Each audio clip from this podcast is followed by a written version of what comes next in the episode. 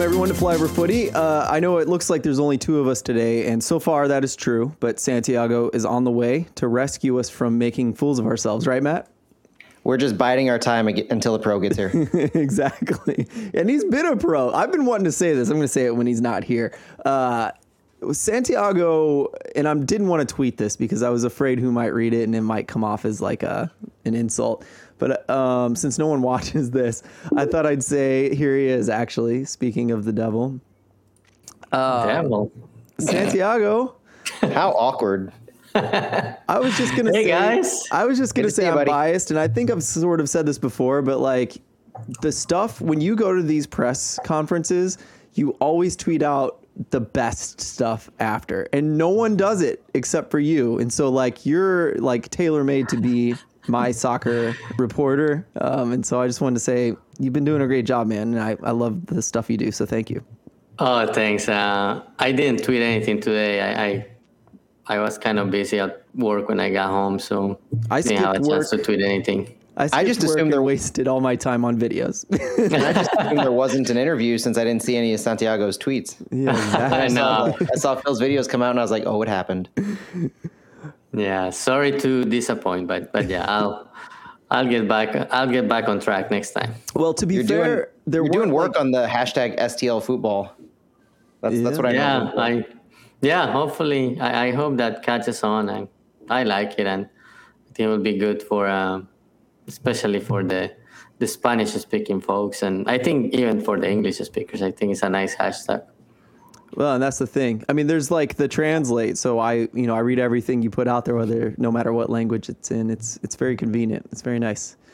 Um, but yeah, the, the- speaking of today, we did go to the press release. There's videos you can watch, and I think I'm sure Santi's gonna post some good stuff. But that said, there was no like crazy announcements today. Usually, there's something like some kind of secret that they can announce or whatever about new players playing. And and there was one good thing in the videos, I think, especially good thing in the videos. Uh, but yeah, nothing crazy today, right, Santi?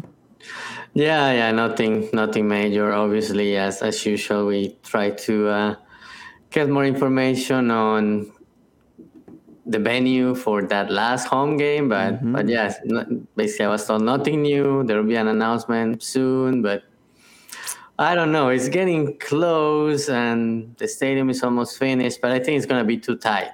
It's gonna We're be a really tight deadline. we keep hearing more and more rumors about different activities, different events. There's the the persistent rumor of the women's national team match, but all of that's after September. So Yeah. we're running up against a, a pretty tight deadline here for that.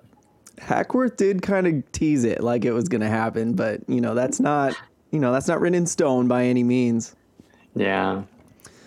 I just know, I, I just yeah, I want to say this that I went to. I've said this before, probably. It's one of my favorite things I ever did. I got to go with St. Louis FC to play the friendly. It was the very first competitive match played in Orlando City's stadium, and it was Preki's St. Louis FC team in preseason. To play, yeah, Preki. And so, like, our academy kids got to go Take a up drink for against. that one. Yeah, got to go up against. Um, oh, Kaká.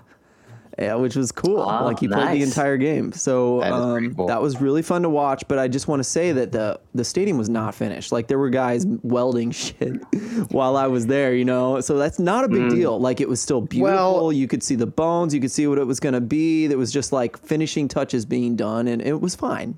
But can you honestly envision our team, our, our our front office, who really have a more or less a well polished, well crafted persona fair. Persona? Can you really imagine them inviting people into that stadium when it's not completely finished and there's still vendors pull, uh, pushing stuff around, installing Pepsi uh, stuff?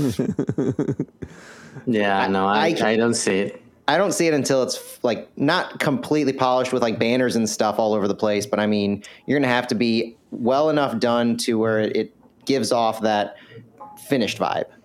I agree Yeah. with you.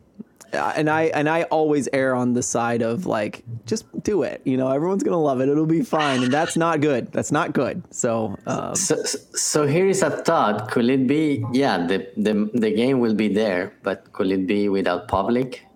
Awful decision. That would be that would terrible. be terrible. Yeah.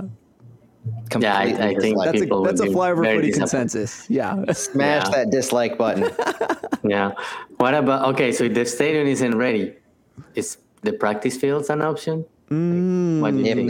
they if they pull in some stands, which we still don't know if they have, Right, like, and I was hoping Matt, you would know, like, if there were gonna be a stance, but like, I did some research and I couldn't find anything. But I was, I was looking back on uh, interviews and seeing what I could find back when they talked about like the Soma district. They haven't used that term in a long time, south of Market. True. Um, but even back to then, when they were talking about the practice fields, I couldn't find a single thing about having stands or seating.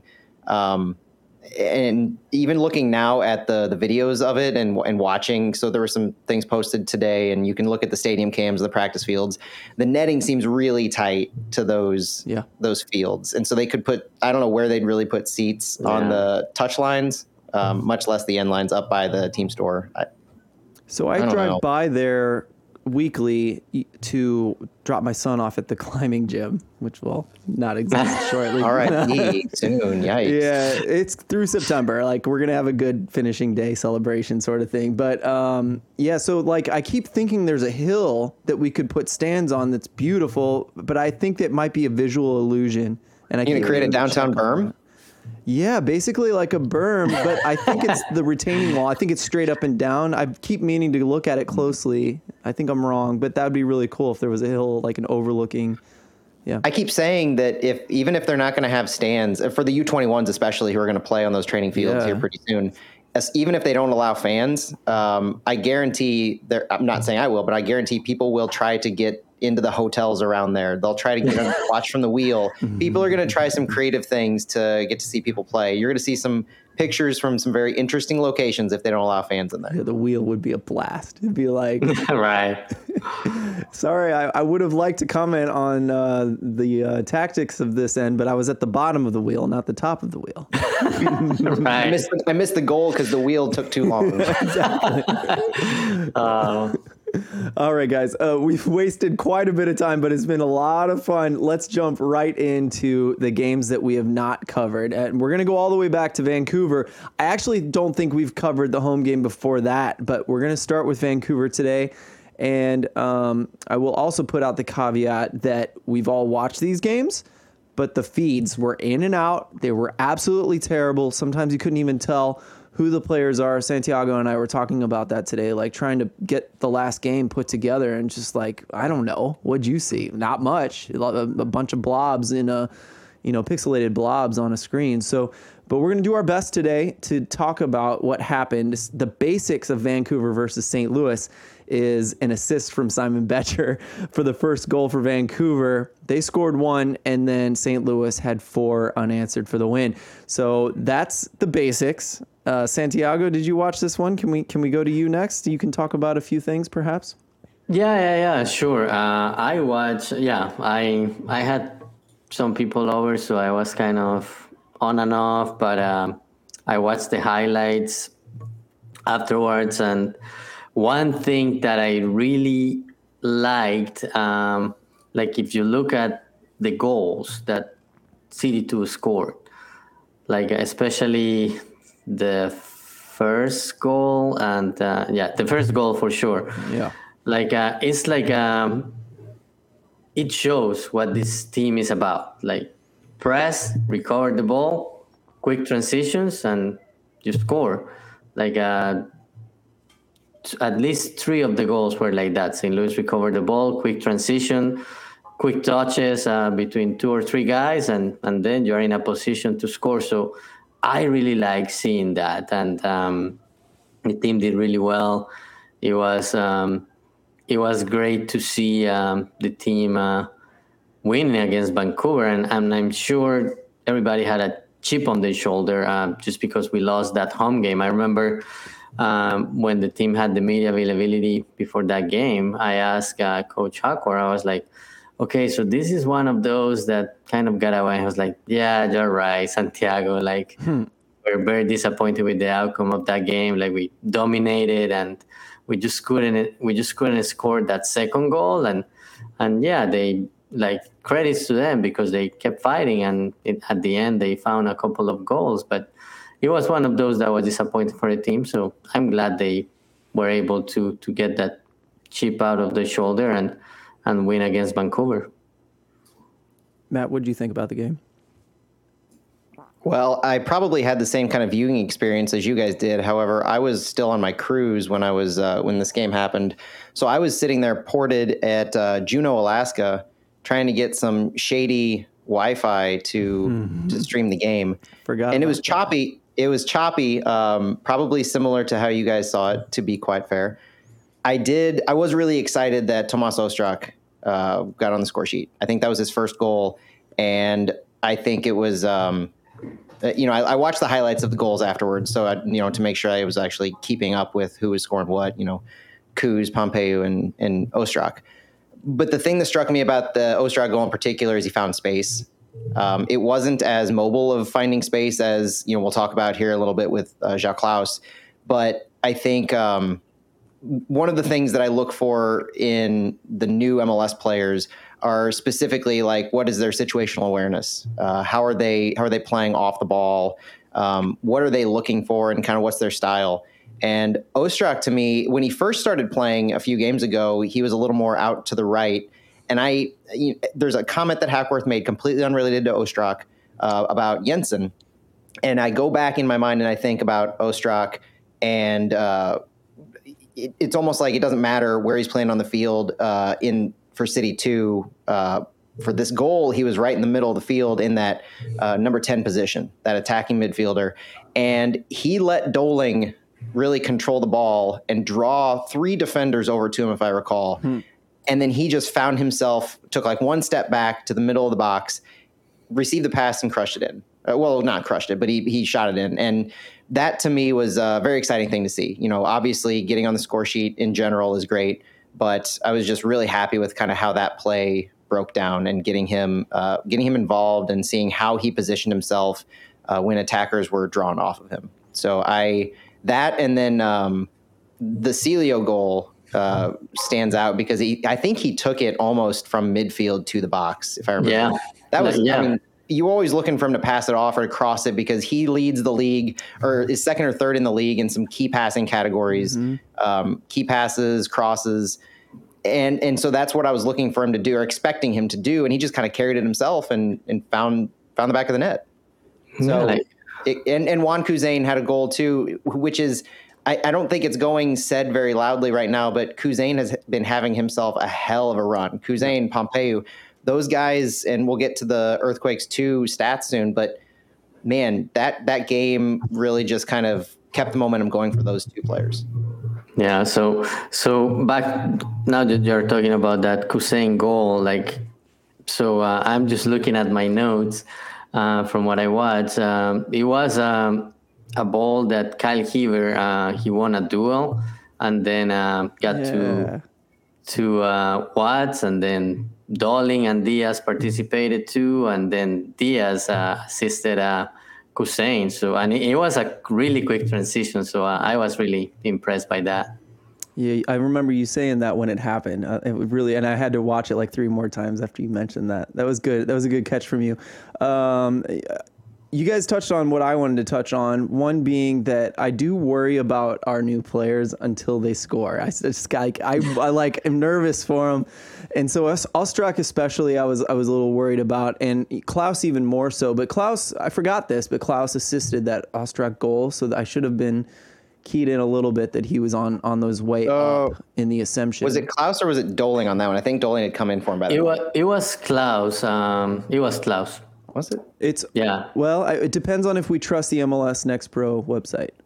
so that's what I was no. basing it on. Oh, if no, they support I, me, if they support my point of view, then I'll defer. Yeah. oh my god, I'm gonna have to go back and look at that replay again. But yeah, I I, I thought it was Klauss, but at this point, actually, there's been another game, and we all we but we all know what happened in that game. So like, we're not worried about Klauss anymore, right? But um, but that's my no, first thought. Touch on that, that, in a moment because I've got a lot of thoughts on that one. Oh, good. Um, we should touch on, totally, the, on the next game. Well, but you're totally right about Ostrak on this one because um, the the game before that or the, the the time before that, what I was alluding to is seeing him on the right side, and I'm fully expecting him. And you know, I, I want to ask uh, as the season gets on and as we start getting to MLS next year but is Ostrak going to take that number 10 role? Mm-hmm. Because we're we have a left winger in Jensen uh, signed. Not not saying these guys are going to be in the starting eleven. We have a right winger rumored to be signed Hmm. or signing um, Rasmus Alm. So Ostrak, when you look at where he where his heat map usually is, it's in the middle of the field up there. So I see him where Diaz usually plays for City too, right there in the middle, and so that would plug him in as the playmaker. And you we've seen news and and heard reports of him as having that playmaker role and ability. So I and I'm glad he was in that the Whitecaps two game playing in more of the middle of the field, and I saw him a little bit too in the Earthquakes two match. So I want to see more of him there. Actually, once he has more minutes and maybe gets a start here by the end of the season, what he can do in that role. It's something to watch. I never looked at his heat map. That's a really cool one uh, for you to mention, Matt. Um, but I just also wanted to back up the um, that I've been paying attention that to Pompeu that he's more of a playmaker than he is a goal scorer, and that's like not something I noticed till you mentioned it.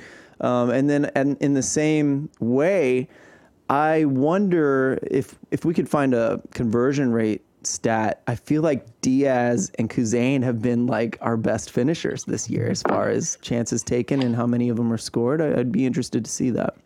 Well, on the on the Pompeu front, um, I mentioned leading uh, in the top two or three in the league in some of the key passes and crosses. He he, along with uh, Kwame and Ezra on that left side, it, almost interchangeable. Um, any three of them, they're the ones who had up until just lately led me to really believe we might not need a true number 10 because a lot of our playmaking is coming from our wingbacks.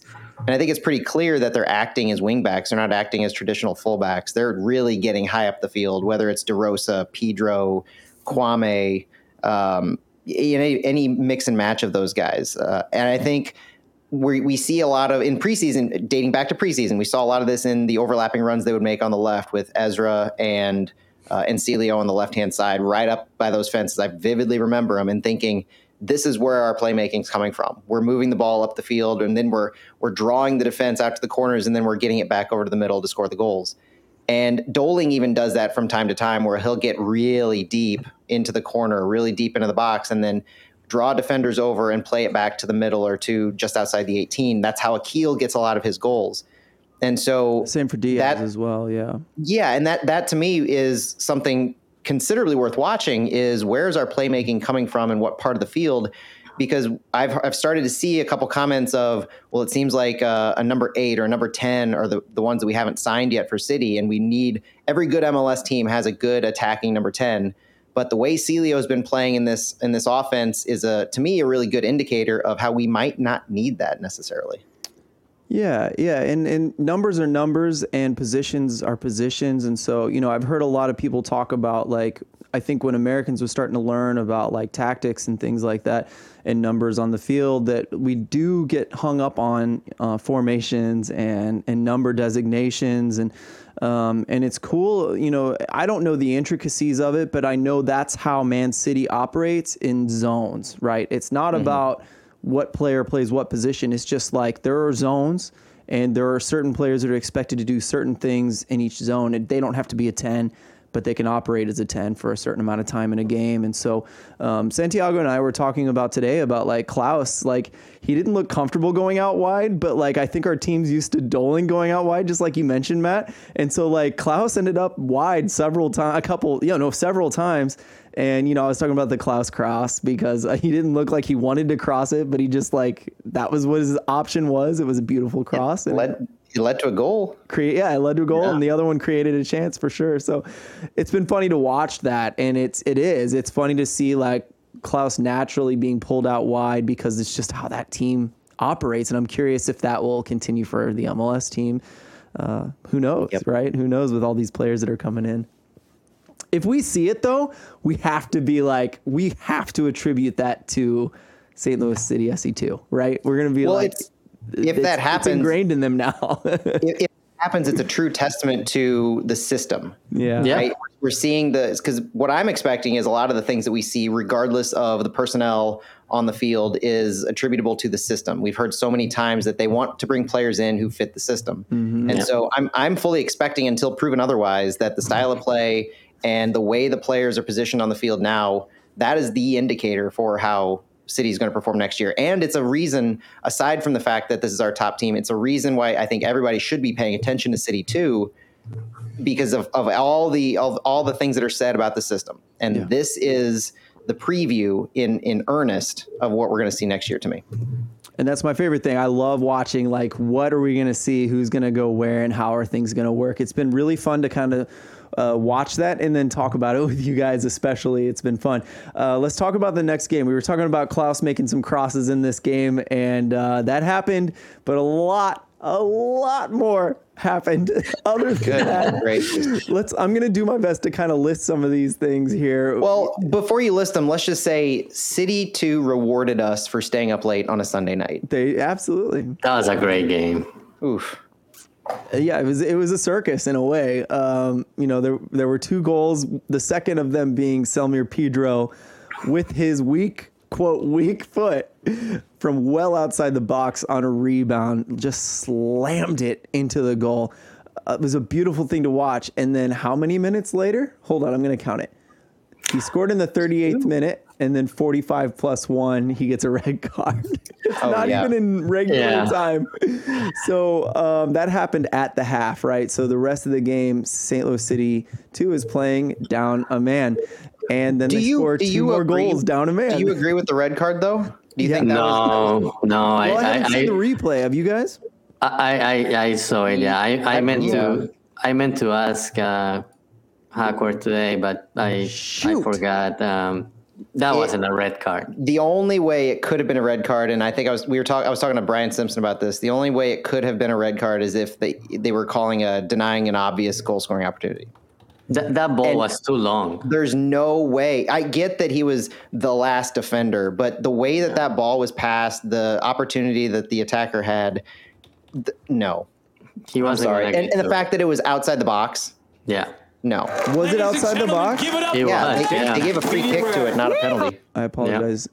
You guys probably all heard that, but I'm like trying to watch these highlights. We're gonna we're gonna come back to this, and I'm gonna post this on Twitter because we got to put a poll up about like what do we think about this? Can we get a bunch of comments? Yellow, no doubt. Yellow, obviously. oh obviously. yeah, yellow. for sure. but For sure, there's but- no way that's a and and completely different from Yaro's uh, red card at the end of the game, which was a second yellow handball in the box.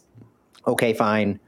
This was a straight red for a foul outside the box where it was a like a, a long pass, kind of a build up in play. There was congestion there in the middle. No, So so what I said originally, I'm just gonna play devil's advocate because we need a balanced argument here. It is he if you look at it like he gets by both defenders, and it's important that we say he gets by both defenders because it's Pedro and Hiebert, and the runner's running between the two, closer to Selmier, and Selmier does foul him, right? And Yeah. if he is past both those defenders, that equals he is past the last defender, right? And anytime someone is fouled and there's no more defenders in front of him, that is a red card. So if you were to defend the referee, I think that's what you say. Now he was like, uh, the last thing I'll say is that he was probably six to 18 inches past Selmier when he got the ball. Is I was that say, the at last defender? And Hiebert was even with him as well. at that point we're talking about like VAR worthy offsides type Agree. call. Agree. Where is the MLS Next Pro VAR? I didn't see my line and the the dotted line and the red line. There are a couple other crosses we're gonna die on before that one. You know, but- they don't they don't have a fancy graphic yet set up for uh for VAR or like um call overturned or something, so they're not implementing it yet. Right. so that happened. They play. They scored two goals down a man um, in the second. Which I was totally wrong. I thought going into half, I was like, all right, we're gonna we're gonna back it up a bit because we're down a man. We're just gonna we're not gonna park the bus, but we're going. I I was totally wrong with that. And that's some. I don't think I posted that today, but someone asked like, "What you know? What what did you say to the guys at halftime, hack? Because clearly you uh, did something to get these guys to wake up." And he said, "You know, I like to claim that." He said, "No, I just had a normal halftime talk, and then that happened." So, um, but I also talked to someone about how. Um, at first, I was a little down on Klauss because he hadn't really scored yet, and I was starting to worry. And I was like, he really needs to score. And part of that thinking is, um, first of all, I'm ridiculous, but second of all, um, part of that thinking is, well, these guys should be scoring against MLS. So that if they can't score in the third tier of American soccer, I'm starting to worry, right? Um, but these guys showed that like they're better than San Jose a man down. True, I think it's proven at this point, right? Oh, easily. Yeah. It wasn't So- until we were down two men that they actually started having an offense. Right. So I am celebrating this, but at the same time, like I half ex- wanted this, not expected it, but I really wanted this kind of thing to happen. And I'm glad it did. I feel really good. Yeah, yeah, and I was we were talking about it today. Like, yeah, it's third division soccer. Like these guys should be performing well, and um, something helpful is that they also had toasted ravioli midweek, and that unlock all the goals Superfood. and all the all the Superfood. great plays. Yeah, Yeah, you, there's two things you can do to make a team good. You can get a bunch of DPs and play them on your third tier team, or you can just give them toasted ravioli. You know, those are the two options. So we chose just hope, both, uh, but you know, I just hope gooey butter cake has the same effect because I, I understand that's next up if the poll on their app has, is to be believed. me too. I hope Jensen Yeah. likes that at least. yeah, Maybe I- I a voted- strike against Jensen. Yeah. yeah. I Klauss, voted though- frozen Costa, but it's, it looks like it's gonna be uh, it's gonna be a gooey butter. Klauss cake. was offended when uh, whoever was giving him a bite tried to take it back. I think it was- maybe it was Yeah. Omi or somebody, but he, he wanted the whole thing. that was funny. I, liked loved it. I'm a big fan of like Klauss loving that kind of stuff and Bürki loving the terrible weather in Missouri. That's the best. Well, so on uh, on the on the Klauss front, so uh, good as time as any to talk about the juxtaposition between uh, when we saw him in person versus this game. I think, um, and I know he played against Whitecaps too, but I, I really feel this was illustrative of the fact that they're in preseason. The Yeah. fact that they're when they when they come in, these MLS guys, and they come in and they're having just a couple weeks or two or three weeks uh, practice time and acclimated to the weather and the time change and the season, and they're not performing. They're getting they're getting their stamina. They're working up to match fit.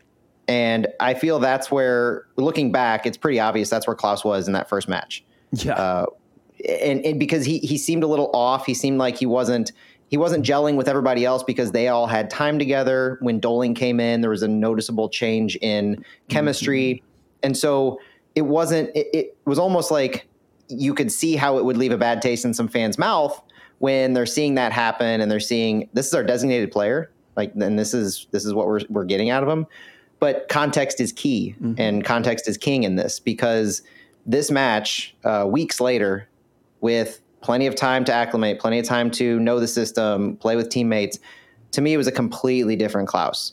And illustrated by the two goals that he scored, I made notes that uh, on that first goal, um, and, and even on the second goal, the spacing and the situational awareness that I mentioned with Ostrak earlier for Whitecaps too was Klauss to a T. So the first goal that he scored um, was assisted by well Juan Kuzain, and when he did, Kuzain was running down the right side. Klauss basically mirrored his positioning on the center. He kept pace with Juan as he won the ball going down the right side.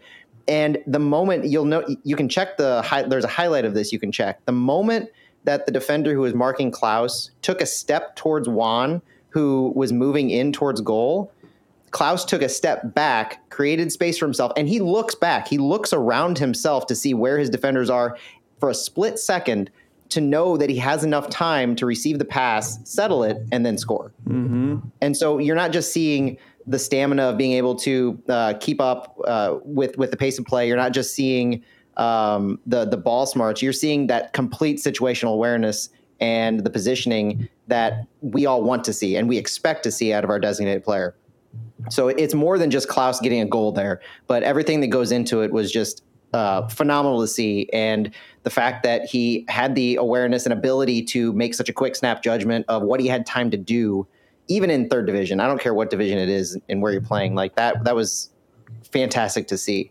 And then in the second half, um, second half when he scored a goal, it was almost the same type of thing where uh, Kuzain won the ball at, at midfield. He passed it back to DeRosa, who kicked it long to Sergio Rivas, I believe, on the right hand side. And then Rivas brought it down to the, the end line. And it was almost this like surreal cross on the on the ground where it just happened to pass everybody. Klauss again created space for himself by noticing there wasn't anybody behind him, took a step back, received the ball, and planted it about like had to been two feet out of, of the line. The fact that he's able to make these snap judgments, putting himself in position both times in the box where you would expect that true number nine to be, uh, was more than heartening. I mean, that was that was exciting. That was the kind of thing to get you like fired up and amped up for what he's going to bring to us next year. Agree. Especially that first goal, I was I was like noticing the veteran, you know, logic that was being calculated at every uh, given moment. It seemed like Santiago. Any thoughts about this game? Uh, well, back to Klauss. Um, yeah, he's definitely getting there. Uh, he said it himself uh, before his first game. He at that point he, he was like, "Well, I'm at seventy percent," and and you could tell um, that he he wasn't there yet, but um, he has been in three games, and this third game he he he's really getting to where he needs to be. And yeah, you have to keep in mind is it's preseason, but but yeah, it's it's great to see him uh, finally scoring and getting assists, and that's what we are hoping to see uh, next year. Yeah, I was I was um, I wasn't terribly worried about him being able to score goals. I think I knew that was going to come around, but I think what I was most like concerned about was the DP coming in and, and in that first game, he was not pressing the way he was supposed to. Matt, I, I said it so many times in that game, and it's yep. not fair, right, to judge him so early, but he was in the game and he's a DP, so like, okay, I'm gonna say it. It's what I'm thinking. But um, man, he was missing some like massive, you know, pressing cues and stuff like that. And um, in this game at least, I thought he was incredibly good at pressing. He went from so much suspect to being extremely good. I really enjoyed watching that because no one wants to see, and, and even Lutz alluded to, he may not be like a crazy goal scorer, but we ask him to work to lead the lines and things like that. And so I expected that, right? And when it didn't happen, I was worried. And now we see he can very easily handle pressing, and it's fun to see how physical he is in that pressing. It's pretty awesome. And I wonder if uh, the expectations just hinge on the fact that he's the designated player, the first designated player. The number mm-hmm. nine yep. is the DP. That it's that brings it's a label, but it because of what the label implies, it brings a lot of expectations.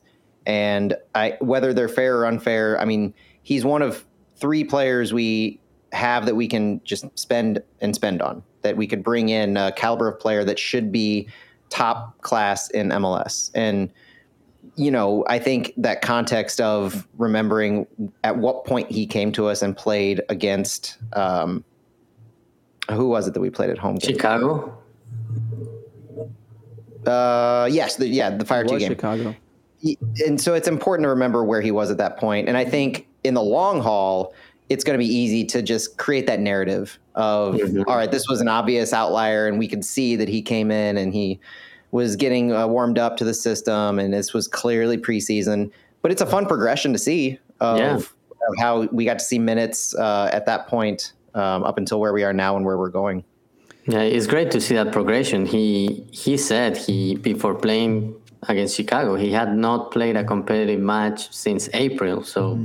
that's something to keep in mind too and also, I'd keep trying to remind myself that DP is just a label with this team. The fact that Nilsson and Bürki are not DPs, it's like the the, the yeah. label DP is very muddled on this team. And even L- Löwen, like I'm not certain he's going to be what a lot of people expect to be a midfield DP, you know, in MLS. Like he may not be that level, and I'm still like with I'm still trying to convince myself like not to put that label on him quite yet if ever, you know, and it's fine because we've spent well doesn't mean that Löwen has to bring, you know what I mean, has to live up to a level that he may not even be or Klauss for that matter. They may end up being that. Plus, we have these plus players, um, but who knows? You know, it's something I keep it's in a, mind. Yeah, it's a balancing act for sure because yeah, there are mechanisms to bring players, and there are probably under the table deals that you can make, like LAFC has pretty clearly made with a Gareth Bale type player. you can bring that player yes in a in not a designated player deal on a TAM deal. Mm-hmm. I mean, if that can be done, then the sky's the limit on what you could probably do. But in general, I in general I kind of disagree because of the the scarcity of the DP. And you need whether they're going to be a goal scorer or not. It's not necessarily about scoring goals. It's about making the impact to the team.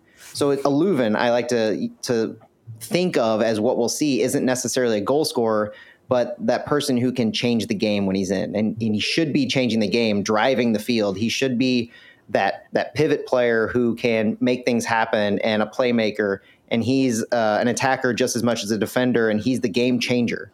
Because if you're going to spend a designated player spot, um, you know the the fact that we, MLS has such a, a salary cap with these the Garber bucks that they do, the, there's finite resources except for designated players. Designated players don't have finite resources, and spending wisely on that, if you're going to spend on that, uh, you have to make those those players land. And both Klauss and Löwen are on more or less long term deals. So you're either going to have to eat cash if they don't turn out, or you need to have made smart decisions. And I, so far, I have no reason to believe that they aren't smart decisions. We're seeing the fruits of Klauss as he's getting acclimated. I have no doubt we're going to see something similar to Löwen. And it seems like so far so good on the bringing players in who fit the system. Um, But I, I do definitely put a lot of stock in those two specifically because of the DP designation.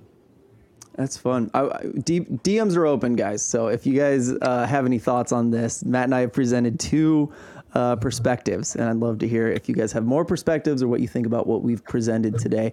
Uh, anything else on this game? We should probably move on otherwise, but there's still So- more to talk about. What I do want to say, Bürki's saves made a massive difference in this game. Sorry, Santi, did I steal it from you? Uh, a little bit. So very quick. So guys, ten seconds into the game, Yeah. San Jose almost scored. Fine. great save by Bürki, but um, I look at that replay multiple times, and to me, it looked like uh, San Jose really studied what CD2 does, and they had a, a play ready to go um, during the kickoff. And we asked, uh, we asked uh, Hackworth about it today. He said, "Yeah, yeah, it was a good play, but uh, I think he said the Rosa." Like kind of a slid, and that kind of led into uh, into that, but still looked like a like a good prepare play by um, San Jose. But yeah, obviously Bürki uh, was there to make the save, but um, it's it's interesting because that's probably something that our teams will- are going to look at, uh, not only for the initial kickoff, but for our game situations. So, uh, so yeah, it, it was interesting to me. Well, the the overall stat line was kind of interesting because they San Jose had more shots than us. They had Yeah. more shots on goal. This was not a typical City two defensive game, and I I feel I felt early on, and Bürki was very deserving of man of the match. He Yeah. deserved a clean sheet, honestly, and the fact that he was in net, I think. Uh, kept us in the game as long as it did, and kept us with the lead that we had for as long as we had it. I'm not saying that Creeker McGrain would have definitely let in goals, but some of the saves that he made were pretty uh, pretty world class type saves and the consistency that he was making them. And I also thought in the first half, at least, that there was kind of a comfortability with him in net that allowed us to continue our higher press than maybe we otherwise would have.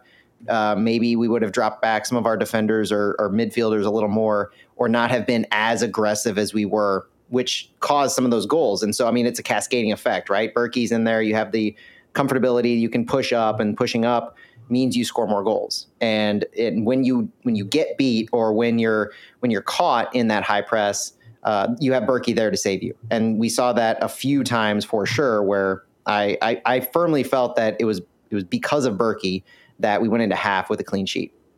I thought the Yeah, and- commentator. oh, go ahead, Santi. And you can tell that Bel- Bürki is also like getting uh, in shape and get it to where he needs to be. Like uh, we didn't talk about this, but that game against Vancouver, like at least to me, it looked like he had responsibility on on the goal Vancouver scored, and I think that that was that that he he wasn't at hundred percent yet, and you had to get into those game situations, and um, you could tell that he was still in precision mode. But I can see that he's getting there. He had a great game uh, against San Jose. Yeah, I thought the um, play-by-play guy was pretty good in this game. He mentioned XG throughout the game, uh, and so I actually, after the game was over, I still didn't check. I thought they might have outdone us on XG. It's 1.68 XGA at least to 2.39. We did beat them in in that battle, but um, the other thing was that Bürki's distribution kind of blew my mind in this game. I mean, I've seen St. Louis FC get better throughout the years. I thought Ky- Kyle Morton was very good at that and being a good positional goalkeeper. Mm-hmm. I thought Tomas Gomez was one of our better distributors. This was freaking next level times two. I don't I mean the guy was incredible in distribution, and that is gonna pay as long as he can be like an average stopper, and I think he's gonna be above average. I think our building out of the back is gonna help our offense so so much in MLS based on his performance. Um, He had like 80 plus percent uh, passing accuracy, and he had a considerable amount of long balls too. The, the guy was pinpoint on a lot of his passes, almost all of them. DeRosa got like five of them, like dead on chest. You know what I mean? Down the sideline, at least half the field, if not more. I mean, the dude was incredible. Um, so we're very spoiled, and we're gonna be spoiled for a while, I think, because I don't think he's going anywhere. Um, so that was Well, being amazing. being spoiled in MLS Next Pro is, I think, going to equal being overly competitive in MLS. I agree. So I'll take it all day. Sorry, to cut you off on that, Santi. That's not good hosting. There, I should have let you say it. No, no, no. All good. let's talk about this. This is um, let's see, we're at 40 minutes. We got plenty of time, guys. This is good. This is going to take up a lot of time. MLS homegrown territory rule change. This, I mean, we're gonna Let's go. We're gonna destroy you with this one. Um, homegrown rights on every player in territory is gone. This is reported by Paul Tenorio of the Athletic. Uh, oh, sorry. Details also with Stam, Sam Stejskal. Um, teams have protected player lists at the academy level. They have set compensation for non-protected academy players who leave quickly. I just think this has been long overdue. This has been something causing massive problems. If you guys know the Cappis story about what he had to do to go to whatever team he wanted to do to, to get freedom of playing, uh, he had to go outside our country. It's unacceptable. People have been claiming players. They have no intention of like investing in ever and just claiming them to try to get a, a, a paycheck. This is unacceptable, and this helps that. I'm not saying it solves it, uh, but we, you know, that's all I'm going to say. I'm going to let you guys just go crazy with this one. Well- go ahead, Matt. The illustration to me of why the system needed to change was Caden Clark. Yeah, and Caden Clark you grew right. up in Minnesota before Minnesota United had an academy system. So he, he played club ball in Minnesota. Minnesota United didn't have anything for him. So you know what was he going to do? He's played playing club ball. New York Red Bulls wanted him, but the, the Minnesota United club had his homegrown rights, and so he couldn't sign with New York. He was he was blocked, completely blocked, unless he wanted to sign with Minnesota. So New York wanted him. New York ended up sending seventy five thousand dollars in allocation money to Minnesota United as compensation for the sheer fact that he was raised and grew up in Minnesota. Minnesota United had nothing to do with his development. He was just happened to live there, happened to be super talented, and drew the eye of New York. And so Red Bulls wanted him, so they had to pay seventy five thousand just to be able to bring him over. And Minnesota United got money for doing nothing, an absolute sham of a system. And the reason that to me is the illustration of why this needed to change. The the homegrown territory concept we talked we talked about it a while ago in kind of wondering how it would work in city, where the line would be drawn between here in Kansas City and Chicago. It because when you hear homegrown territories, for those who don't know, it is literally a geographic territory around your club, wherever they play, that says if you live in this radius, you are you have your rights in MLS belong to that club. And so Kansas City could could lay a homegrown claim on Juan Kuzain because he he grew up in St. Louis, even though he was how far are we from from Kansas City? 250 miles. I mean, we're we're ge- geography should not drive the inherent ability to play for a club, and it has been for up until now. And and that's that's kind of the uh, the easy way to describe it is if you live in a certain area, your rights in MLS belong to a club.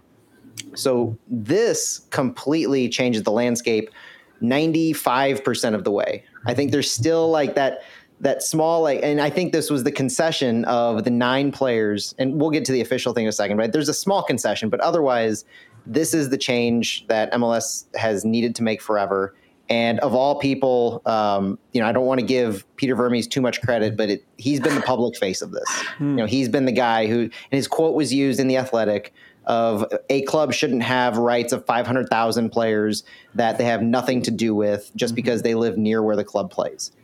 So props to him if he's been the one championing this throughout all the committees.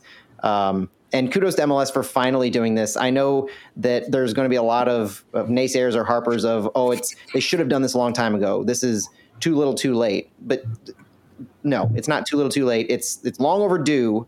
But this is how it should be going forward, where I you agree. focus on your academy and the players that you have invested in and that you've spent time developing as the players you can protect. Santiago, what do you think? I, I really like it, uh, and uh, I didn't realize Peter Vermes was uh, such a big advocate Me either. of that until I read the Yep. article from from the Athletic. Especially because he tried to claim Josh Sargent. like, it has to be said, right? Like, come on, man. He does I- have I a was- measure of self awareness. Yeah, yeah. Yeah, I, I was actually gonna make a joke. I was like, "Does this mean St. Louis can finally claim Josh Sargent? Is I this what it is?" I wonder. But uh, but no, I I know that's that's not it. But but no, I, I really like it. But um, yeah, clubs will need to be really careful on who they put on that list, and you will always. It, it'll be interesting to see who will be the first club that loses that misses on a player that they didn't put on the list and ends up being like a top player playing for USMNT and and uh, playing in a in a top five league in the world. And and the club that claimed him is gonna make millions. And, and that's gonna happen. But but yeah it, it it puts emphasis on the development. And yeah clubs are gonna miss on a player or two but that's that's part of it.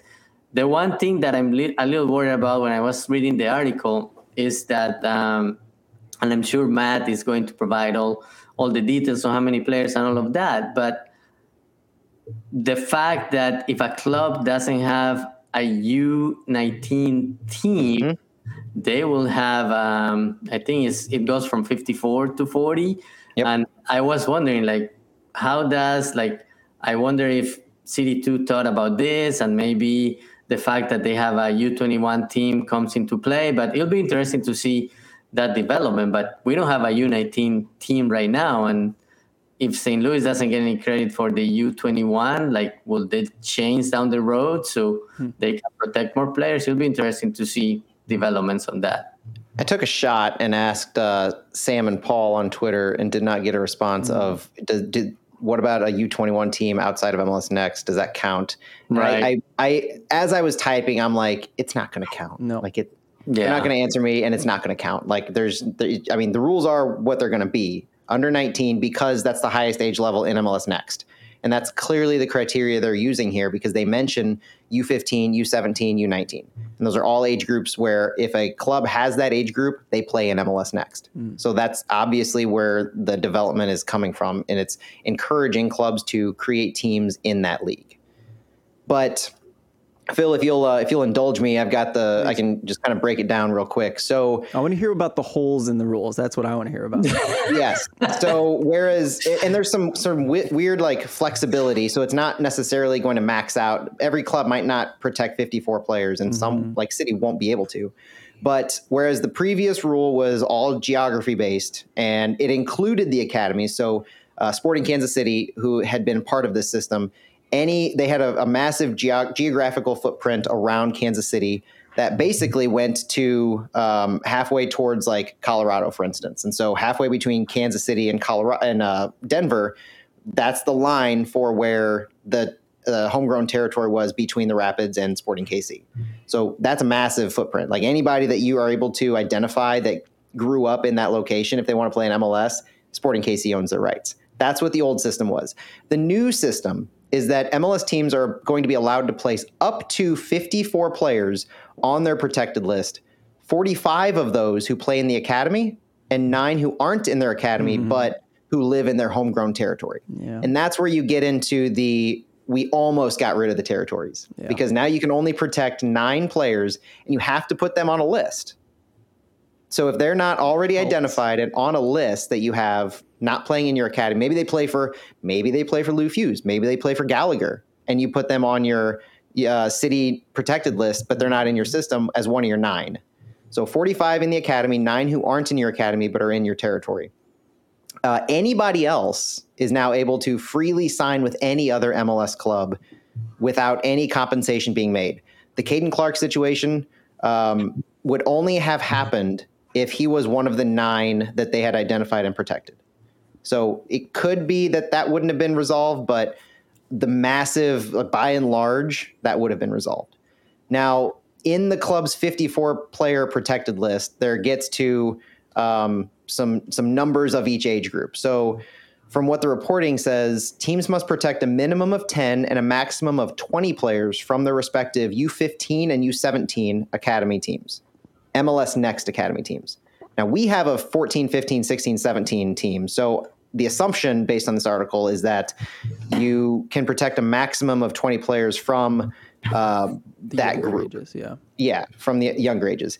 Now it says teams must also protect a minimum of five and a maximum of 15 from their U19 age group. That's where it gets a little dicey for City, yeah. is like Santi said, we don't have a U19, we have a U21 that doesn't play in MLS Next. And I, I like that they included the phrase U, U15 and U17 MLS Next Academy teams in this. But they said U19 age group, not specifying MLS right. Next. Trying to maybe I'm reading too far between the lines and getting no. in the weeds. Um, but there there does seem to be some kind of wiggle room and to be interesting how that shakes out. The important go home thing though is uh, well two things. So of those nine non-registered academy players who you can protect, um, a maximum of five can be protected from any specific age group. So you can't just identify a bunch of U17s and say we want to protect nine U17s. There has to be a, a little bit of a um, a mix, a maximum of five per age group. And the other aspect is if an MLS team does not field an under 19 academy team, like you said, Santi, then you can only protect a max of 40 registered academy players, dropping from that 54. So that takes you uh, that takes you immediately down uh, from um, you know from where you would be if you actually had uh, an U19 team. So it's really five players you lose because it's 45 from the academy, nine protected non-academy, up to 54 total. This way, you're losing out on five players without a U19 team. So it's not like the end of the world. You know, we can still protect uh, 49 total, mm-hmm. even if that's the case.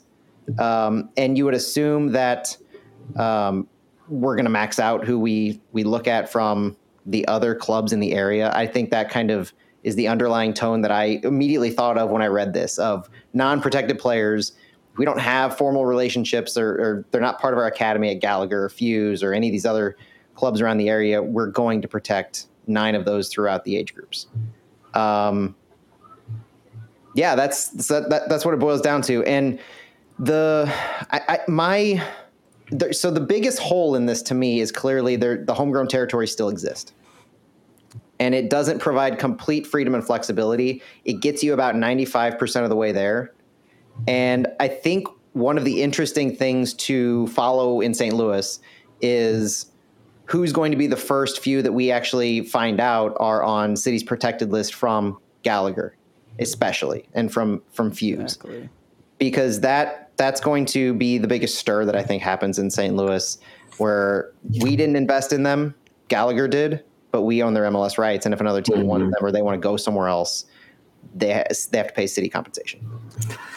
Yeah, the only thing is those lists are usually like private. Like it's not like hundred percent. Yeah. Until until a transaction occurs. Right. That's when you find out. Yeah. So we won't, you know, unless we find out through private channels of like family or somebody talks, you know, we won't know until a deal is made, like Caden Clark, like something actually occurs where they go to a different team um, or uh, they sign a homegrown contract with St. Louis, then it'll be kind of like, okay, they were pretty clearly on the protected list, even though they won't have to pay compensation because they'll sign So there's a couple ways we might end up finding out, but initially, you know, this is a this is one of those like completely abstract things. This is one of those things that it's not going to um, come into practicality for any period of time until something is newsworthy that actually occurs in a transaction. Matt, do, do you have the article in front of you? Yeah. I some and maybe I misread it, but something that caught my attention. I think it said that the deadline to submit the list was like August twenty third. Uh, it's a it's a rotating list as well. So teams can update the protected lists every few months. Uh, one source said the next update will come in January, and the current list had to have been submitted by August twenty third. That was yesterday. Correct. So, I mean, obviously, St. Louis City has been operating in a way that they knew this was going to happen, right? Isn't it clear at this point, looking back? You would assume. Or else um, certain things might have happened otherwise. You know what I mean? Like making sure that we could lock down more players based on their geography, more so than getting them in our system.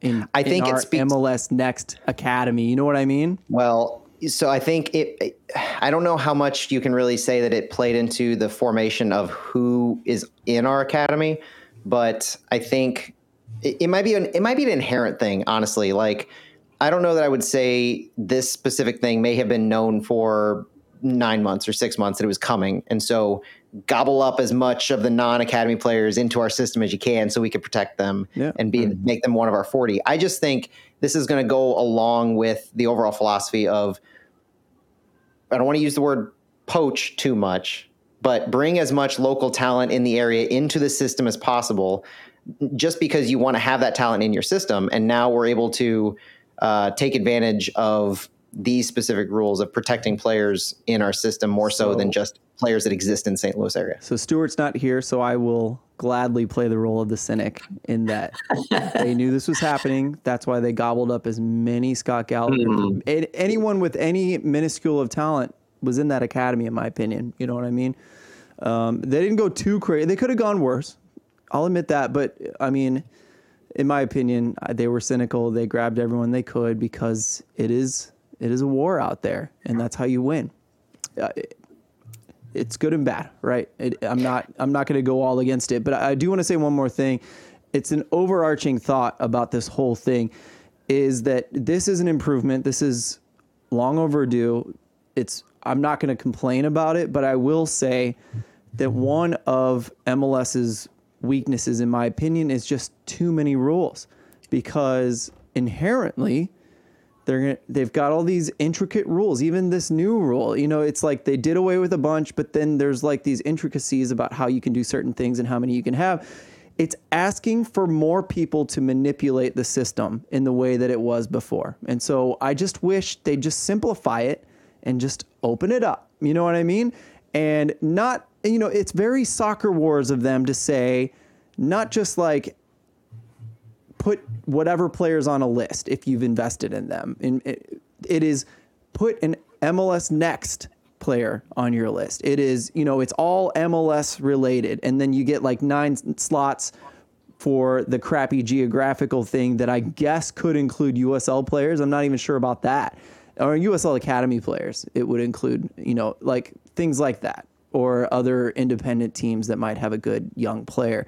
And that's natural anyway. It's whatever. But the main overarching thought here is that like there's still way too many rules. And I hope this is one of those things that's going to continue to eliminate and eliminate and eliminate and just chip away slowly. Sometime in 2040, we might get rid of that last problematic MLS. Baby steps. Yeah. Th- th- those are my See- cynical thoughts for the night. I don't even like to think of it as there's too many rules. I like to, and, and I do think there's a distinction. I think there's too many restrictions. So I, I don't have a problem with like rules that exist as long as there are there's flexibility and, and less restrictions. But flexibility um, is what people look for to win, to do things like recruiting Jaylin Lindsey from North Carolina. You know, like mm-hmm. that's how people take advantage of the rules and win. In my opinion, that's part of the problem.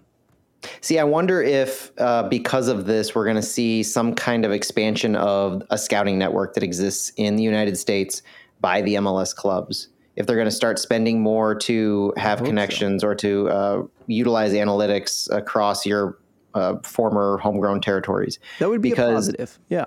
Well, and especially like if you look at um, there was a map that came out today. I think it was today on Twitter that had a, a new U.S. soccer top three division uh, map of clubs, and mm-hmm. there's there's there's a lot more than there used to be, but there's still this massive gap in uh, the northern Midwest over to like the northern Mountain West, and so you have to figure that there's, I mean, so much undiscovered talent, even in urban and suburban areas near clubs, but I wonder if this is going to kind of be the impetus to expand some of those previously um, where you had no reason to have a scouting network in another team's territory. Now you can set one up where a team might you you might have knowledge that a team doesn't have a, a, a worthwhile network in a certain state or a certain area, and so you send a few folks out there to talk to some coaches to find out if there's some talent out there.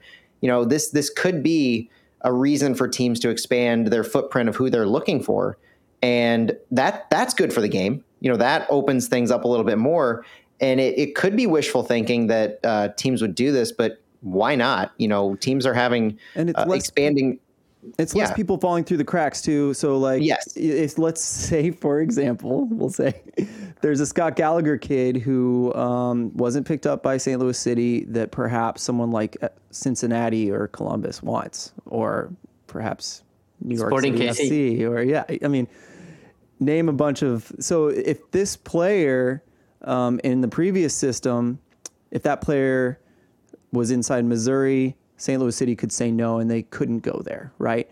Right. Under the new system, that player, if they're not on a list, if they're not being invested in, except for those nine, then that player is free to go. And, you know, that player wouldn't be held back by a club who might be a little too selfish um, that might be ruining this kid's life. You know what I mean? That's happened for sure in this country, maybe in this city. You know what I mean? Well, so homegrown like, territories encourage that, and that fixes this. That's a massive step. You're, you're totally right. That that that the way that that is had been approached is completely unacceptable, and yeah. it is counterintuitive to everything that we would want uh, as far as soccer development in this country, player development in this country, and the previous rules encourage that in, in, by having territories where literally anybody that exists in this territory is yours unless you say otherwise it encourages that. And this does away with that. So i'll celebrate it for nothing other than that fact. That's fair. It's, and I, I will too. Um, let's move on. That was good stuff guys. Let, we got to move on to two more topics. Let's try to be quick with this. It's going to be difficult because a lot happened. There's a u21 team that's going to be playing in the upsl so we have new coaches. We have a whole new academy uh, coaching structure involved with this as well, seemingly at the same time. At least that's how it was announced. Um, so, Matt, why don't you get us started on this one? So, the a few months back, I feel the UPSL team was announced by City. Um, a U21 team that was going to compete in the UPSL as part of the St. Louis City SC Academy. And that was kind of it. So there was an open call for tryouts. Um, we we knew that they would be playing in the fall, but that was that was kind of it until this week. This week for um, I think the first domino to fall were was the coaching staff announcement. So there's an, kind of a shuffle that occurred in the 22-23 academy coaching staff where the biggest news to me is that Andreas Schumacher is out of the system entirely. Mm. Um, former U7. Well, I don't even know if I'd call him a former coach. He was announced as a coach, but my understanding is that he he might have made the trip to America and and been a part of the system, but I don't think he ever brought his family over. Hmm. Um, that is a very much a rumor. I, I, don't have confirmation on that, but there wasn't, um, and I, I believe that's why he he left the the organization. I think it was a something as far as the travel and, and had to do with the distance. But um, neither neither here nor there at this point. The the academy staff now with the head coaches, we'll just go with mostly head coaches. Um, Dale Schilly remains the academy director. Uh, John Meliorace is the U21 head coach with Luis Swisher uh, as a U21 assistant now which did get a, a, few mixed reactions. You know, he had been mm-hmm. acting, I believe, as the U17 head coach, right, yeah. Santi? Yeah, yeah, seven, yeah, U17. so moving up in age group, but from a head coach to an assistant role, to me, moving up in an age group is a promotion um, because you're you're coaching higher quality players. I can definitely see, and I would not argue if it, if people saw it as a demotion from a head coaching spot.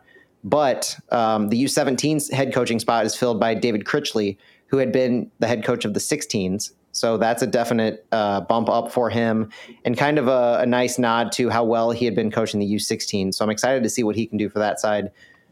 The biggest uh, exciting thing for a lot of fans in St. Louis is new U17 assistant coach Sean Reynolds. That's awesome. Man, so there's a man lot of bun wearing Sean Reynolds. He was in town for that Fire Two game, and uh, there was a lot of curiosity on what he was doing in town. Who spotted So- him? I forget. He was hanging out with the Looligans. He was hanging out with the supporters okay. for a little while. And, and nobody asked, like nobody asked him, the- or He like was he didn't he was say coy. anything. He, he was coy. Okay. He was coy, but uh, I'm I'm glad to see, and that that was kind of the assumption. I was he, is he interviewing for a position? You know, what's it going to be? Your Yeah. 17 assistant is a, that's a good gig. Yeah, it's funny because uh, I was in the press box at that game and I saw a guy. I was like, "Oh, is that Sean Reynolds?" and he was wearing like CD CD two uh, like clothing. I was like, "No, there is no way that's him. Why why would Yeah. he be here?" But it's a great story. I love it. Yeah, that that's super exciting. Um, legend at this point, right? New head coaches for everything below that. The U16s have Adam Burke. The U15s have Anthony Wallace, and we had known previously the U14s have Megan McCormick. That's right. Uh, Tim Kelly, Mark Pye, Charlie Rankin hanging out still as uh, the academy goalkeeping coach, the assistant academy goalkeeping coach for Mark Pye, and then uh, Charlie Rankin as an academy specialist. Mark Pace. That kind of rounds out the head coaches, some of the specialists, and uh, honestly, the the biggest news after that is something the city didn't announce themselves, but we kind of saw be posted online were the on the UPSL website are details about the staff that UPSL has listed for our U21s, the roster, and just recently the schedule. So, Santi, I know uh, you saw just as I did the the schedule, and you saw a few more players. Did you want to talk about the schedule of the players for uh, our UPSL side? Yeah, yeah, it was interesting that we found out that the the desktop version and the, the mobile version of, of the website were different. So uh, we were able to find a couple God more bless lower league soccer websites. yeah, we were able to find that a couple of uh, l- uh, of couple of players with Louisville ties um, were part of the roster. Anthony Cano and um, I don't have it in front Sagar of me. Bujo. Dem- Yeah. Demir Boganovic. Yeah, Demir Beganovic Oh, um, joined the team, and um, Bolmar, uh, Fritz Bolmar was also added recently. Uh, but basically, pretty much the base is uh, players from the U17 academy. Some of the players uh, had minutes with CD2, and and uh, we we talked a little bit to uh, Coach Hackworth about it today. He was like, "Yeah, that's like uh the next step. Uh, we're, we're having some continu- continuity, and um, that's the next step for these guys." So uh, it's exciting that we have uh, not only the U21 but U14, U15, U6. Like you have like the whole pyramid now, which is interesting. I was thinking like back like two three years ago when CDSC like published the pyramid. Um, I remember in one of the slides, one of the presentations they they made, um, it didn't have like U14, U15. It definitely didn't have U21. So things have been evolving, and I think they have realized, okay, uh, we need to add things and uh, make this more flexible. So we have that really, we really have that path to pro and have different uh, places where places where players can develop. So it's exciting to to have So- uh, e- everything. And the U21, as you said, starts playing this weekend. So the first thing that I did when uh, when they announced the coaching staff is I went back and I actually took screenshots from one of those old town halls of the academy to see how what we have now juxtaposes against uh, what they had announced. I think it was when was this document back in like 2020, maybe December 2020 or something like that. They they, they didn't list a U21 team ever. That that's why this UPSL side was so interesting and groundbreaking to us is that this was never anything discussed. They they listed a development team way back when, um, but we always assumed that's what City Two became. Right. And so it's possible that City 2 was the new thing and the U21s were the development team. But either way, one of them was always new. Now, they did from the beginning always announce uh, the pyramid, the way the pyramid looks, and maybe we'll, we'll send out a screenshot of this on the flyover account.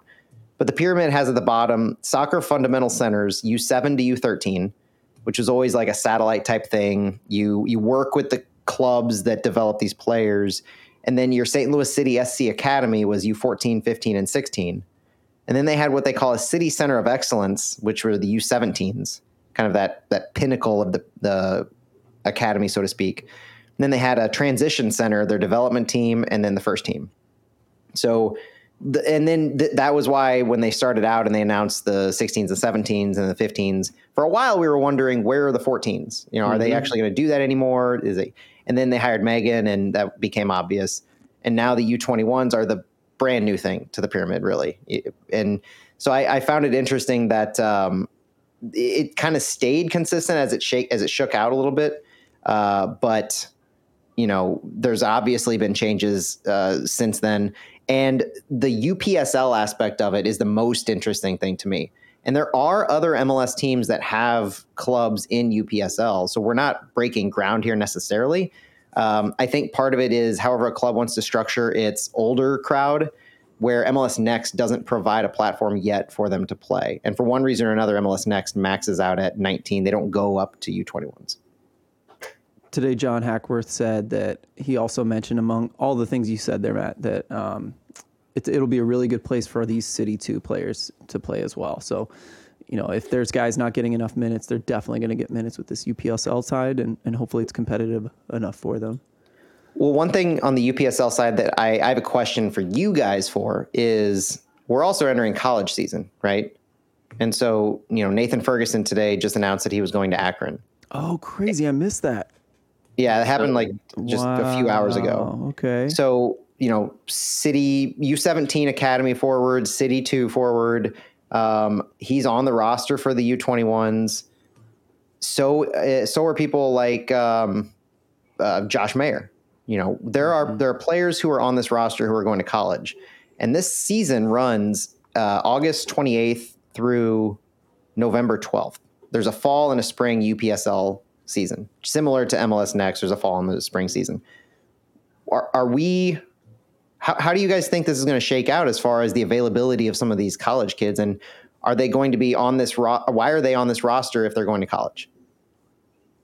But in the case, and correct me if I'm wrong, in the case of Nathan Ferguson, he's not going to college this year. It's for next year, right? Yeah, he's a U17, so yeah. So he will be around longer. So I think so, so will he, Josh. Yeah. Yeah, and same thing with Josh. Like uh, I think they are committed, but it's not for this. So their com- their commitments are for next year. So everybody from year. U17s. Okay. So that yeah. that makes still, a little more sense. Even if that was true, Matt, that's still like you get them a little bit longer. You get eyes on them because you know the pro mm-hmm. season's wrapping up. You know, and so if they're not going to play in the playoffs or if we didn't make the playoffs, this UPSL team is going to catch them. We're going to get some more time with them. I think it's a wonderful mm-hmm. thing, you know, and, and it doesn't oh, yeah. ruin their eligibility. That's, you know, that's something that's the biggest thing. Said, that's the key. Yeah. That's, that's, the key, key to sure. this whole thing. And, and you'll notice that everybody who's played for City 2, um, who is on this roster. So you have uh, Nathan Ferguson, you have uh, Miguel Perez, Josh Mayer, um, Anthony Faupel, Fritz Vollmer, all of the City 2 players were on amateur contracts. And so this continues to preserve, uh, without any caveats, their collegiate eligibility. Mm-hmm. Good stuff, guys. We got one more. I want to ask you guys a question that was posed to us by Scott Winter, STL, mm-hmm. on Twitter. Uh, Scott uh, comments a lot. So Scott, thanks for paying attention, man. Appreciate it. Keeps us going in some ways on some nights. Um, when it comes to City Two players, anyone stand out in terms of chemistry with the first teamer so far? What do you guys think? Do any City Two players stand out in terms of chemistry with the first teamers? Does Juan oh. count? Yeah, he's kind of a hybrid, isn't he? But I think mm. well, he's he's the one who we aren't positive if he has a, an MLS contract similar to what Josh Yaros is, where mm-hmm. he was signed for City Two, and then he is a kind of a one and one deal. But if he would be my thought right now, based on the past few games, um, assisting on goals, uh, scoring with MLSers on the field uh, in our attacking front. Um, I wouldn't necessarily look to uh, Kyle Hiebert and Josh Yaro for this answer. I, I think he's more looking Yeah, I for know. Klauss and but there haven't been any foul like any howlers. You know what I mean from from playing out of the back with, with No. Bürki. So but counts. to me, to me, it's Juan Juan Kuzain. I noticed the past few games seems to have, and and Celio Pompeu has, has Yeah. definitely Counts. picked it up. But both of those players have always been there in their talent this year. I think they've played especially well and have done in some cases some really new and interesting things. Celio, uh, he, the reason he might have scored that screamer against uh, Whitecaps too was because the the Klauss was drawing the defense. I, I don't. There was a lot of congestion in that area, but I mean, they're playing with confidence. They're playing with strength. They're they're getting the ball where they need to be. There's a lot of opportunity. They seem like they have just a, that higher level of confidence. Uh, Juan and Celio, and I don't think it's any. Uh, I don't think it's any. Um, just a, a doubt or uh, that the fact that they're in the attacking third. And you know, you have Klauss up there, you have Ostrak up there. Those are kind of the two main guys who have seen a lot of significant minutes from the MLS side who have jumped in. And so it kind of makes sense that the attacking players would play well off of them um, if anybody was going to. To me, what do you think, Yeah. Sorry. Well, this only this only happened one game, but I also like what I saw when uh, Dolling and uh, Klauss played together. Uh, I I know like a lot of coaches don't want to have two number nines together, but uh, I really like what I saw uh, on that game where, where they played together for um, 45 minutes. Obviously, it's a small sample, but but uh, it looks like uh, they had some some chemistry and, and they were aware of uh, where each other were on the field and they knew where to place themselves. And uh, Dolling, um, at the end of that game, he he he talked about it and said, "Yeah, it's it, it really it really it has really helped me like to see how he he puts himself on the field and what he's doing. And uh, he sees him like he sees Klauss like at the next level and kind of looks at him like a mentor. And he he knows uh, where he needs to be if he wants to be if he wants to get to the next level. That's like kind of a mirror for him. Uh, he's looking at okay this is these are the things I need to do. And um, this is what will help me get to the next level. So I really like that one. Only it was only 45 minutes, but uh, but yeah, we had definitely seen good things from from different players. Also, um, last game, um, maybe it was the game before. Uh, Max Snyder also looked really good. He even participated in a goal. Um, it was it was actually um, Ostrak's goal. He uh, recovered the ball and passed it uh, really quickly to to Klauss or Dolling. We still don't know. I guess we have to go back and look at the replay and, and that generate a goal. But but yeah, I think that the guys, uh, all the City Two guys, are once these guys came in the picture, they they knew they had to step it up, and, and you can see that. worth mentioning too that uh, Max Schneider was named specifically in a Post Dispatch article by Tom Timmerman as playing for a spot on the city roster, saw that. and he was he was running against an issue of international slots, mm. where he doesn't have a green card, and City has one international slot left, and mentioned earlier, rumored to be Rasmus Alm from the Swedish First League. So he he would either seem to be having to prove himself that it's worth spending GAM to acquire another international slot for him, or somehow get a green card in the next six seven months. Yeah, my hope is that that by January or February, some of these guys will have a green card. Mm-hmm. Is it? th- But that might be too late, though, in the grand scheme of things, to keep him. Unless we're gonna. No, he's he's aged out of the U twenty one. So uh, at that, I think it, that might be too late as far as making the decision, though. Yeah, but you can keep, you can like extend like his CD two contract, and then when the green card That's true. situation is sorted out, then you can add him to the roster. Now that would be the interesting aspect of it, though.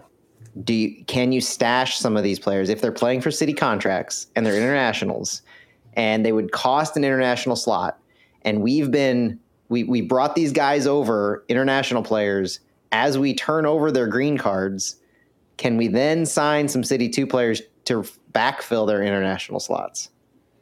That's an will- interesting perspective. As long as, as it is before that roster compliance deadline, it's probably okay. But Charlotte showed this year that that the Charlotte deadline- rule. that deadline for international slots is nothing. they they converted some of their players to uh, domestic players two three months after the deadline, and we found out at that point that yes, it might say that word for word in the rule book, but that's not what it is anymore. So you never know. I have, I have two answers for this one. Let's do it really fast, guys. Really fast. Uh, do you think our DPs will have a strong influence on remaining promotions to the big club? So, what players will our DPs help the most, and what maybe what DP would that be? Say, say that again, Phil. So he's asking what whether are the DPs, the new players coming into the team, whether they will help other players get promoted to MLS through their good play. You know what I mean? Will they elevate City Oh, two I took the question- to the main team? I took the question a different way. I, I was thinking about which players will they block. Uh, Like Oh, maybe so. that- Yeah, positive or negative. That's fair. Well, so the how first dare thing I you thought be is, the cynic? How dare you? I know, right? Löwen is one of our DPs, and so uh, we have a number six role filled on our roster. So Akil Watts, Max Schneider, they're uh, AJ Palazzolo, like that. That blocks a slot for a number six player on our team. So now, because of that DP, one of those players may not find their way on the roster because Löwen's there. So that that was the first place I took that. Your your follow up way you described it is based on the play of the player. So, for instance, uh, the way Klauss has been playing, uh, Doling, Kuzain, and Pompeu have all benefited from what I can see very recently. Very small sample size, so don't read too much into it, but very small sample size. I could see those three players benefiting off of Klauss as he continues to be in form. And then uh, Löwen as our other designated player, I can definitely see uh, Kuzain and Pompeu just because Löwen should be that pivot. He should be the number six who kind of controls where the ball goes, controls uh, the midfield, and kind of draws players in. And I, I also see a lot of benefit to um, our wingbacks based on how Löwen can play on defense. So if Löwen can track back appropriately on defense and cover a position, it may free up uh, like a Kwame, for instance, to continue to push up a little higher and be a part of that attacking offense. Santi? So, if you think of starting like guys who be on the starting eleven, yes, you could see like yeah, some of these DPs could block some of some players, but you have to have a an expanded roster and you need backups and and some of some of the city two guys could be uh, MLS backups and and yeah, if they continue playing well, they will earn their place on the team or get more minutes. But but yeah, I, I don't necessarily see as oh Löwen is blocking uh, Snyder or Klauss is blocking um, Dolling from moving to the next level. No, the, these guys could perfectly be part of the first team and, and be on the roster and, and be on the bench and get some minutes every once in a while, maybe play sometimes with City too. But mm-hmm.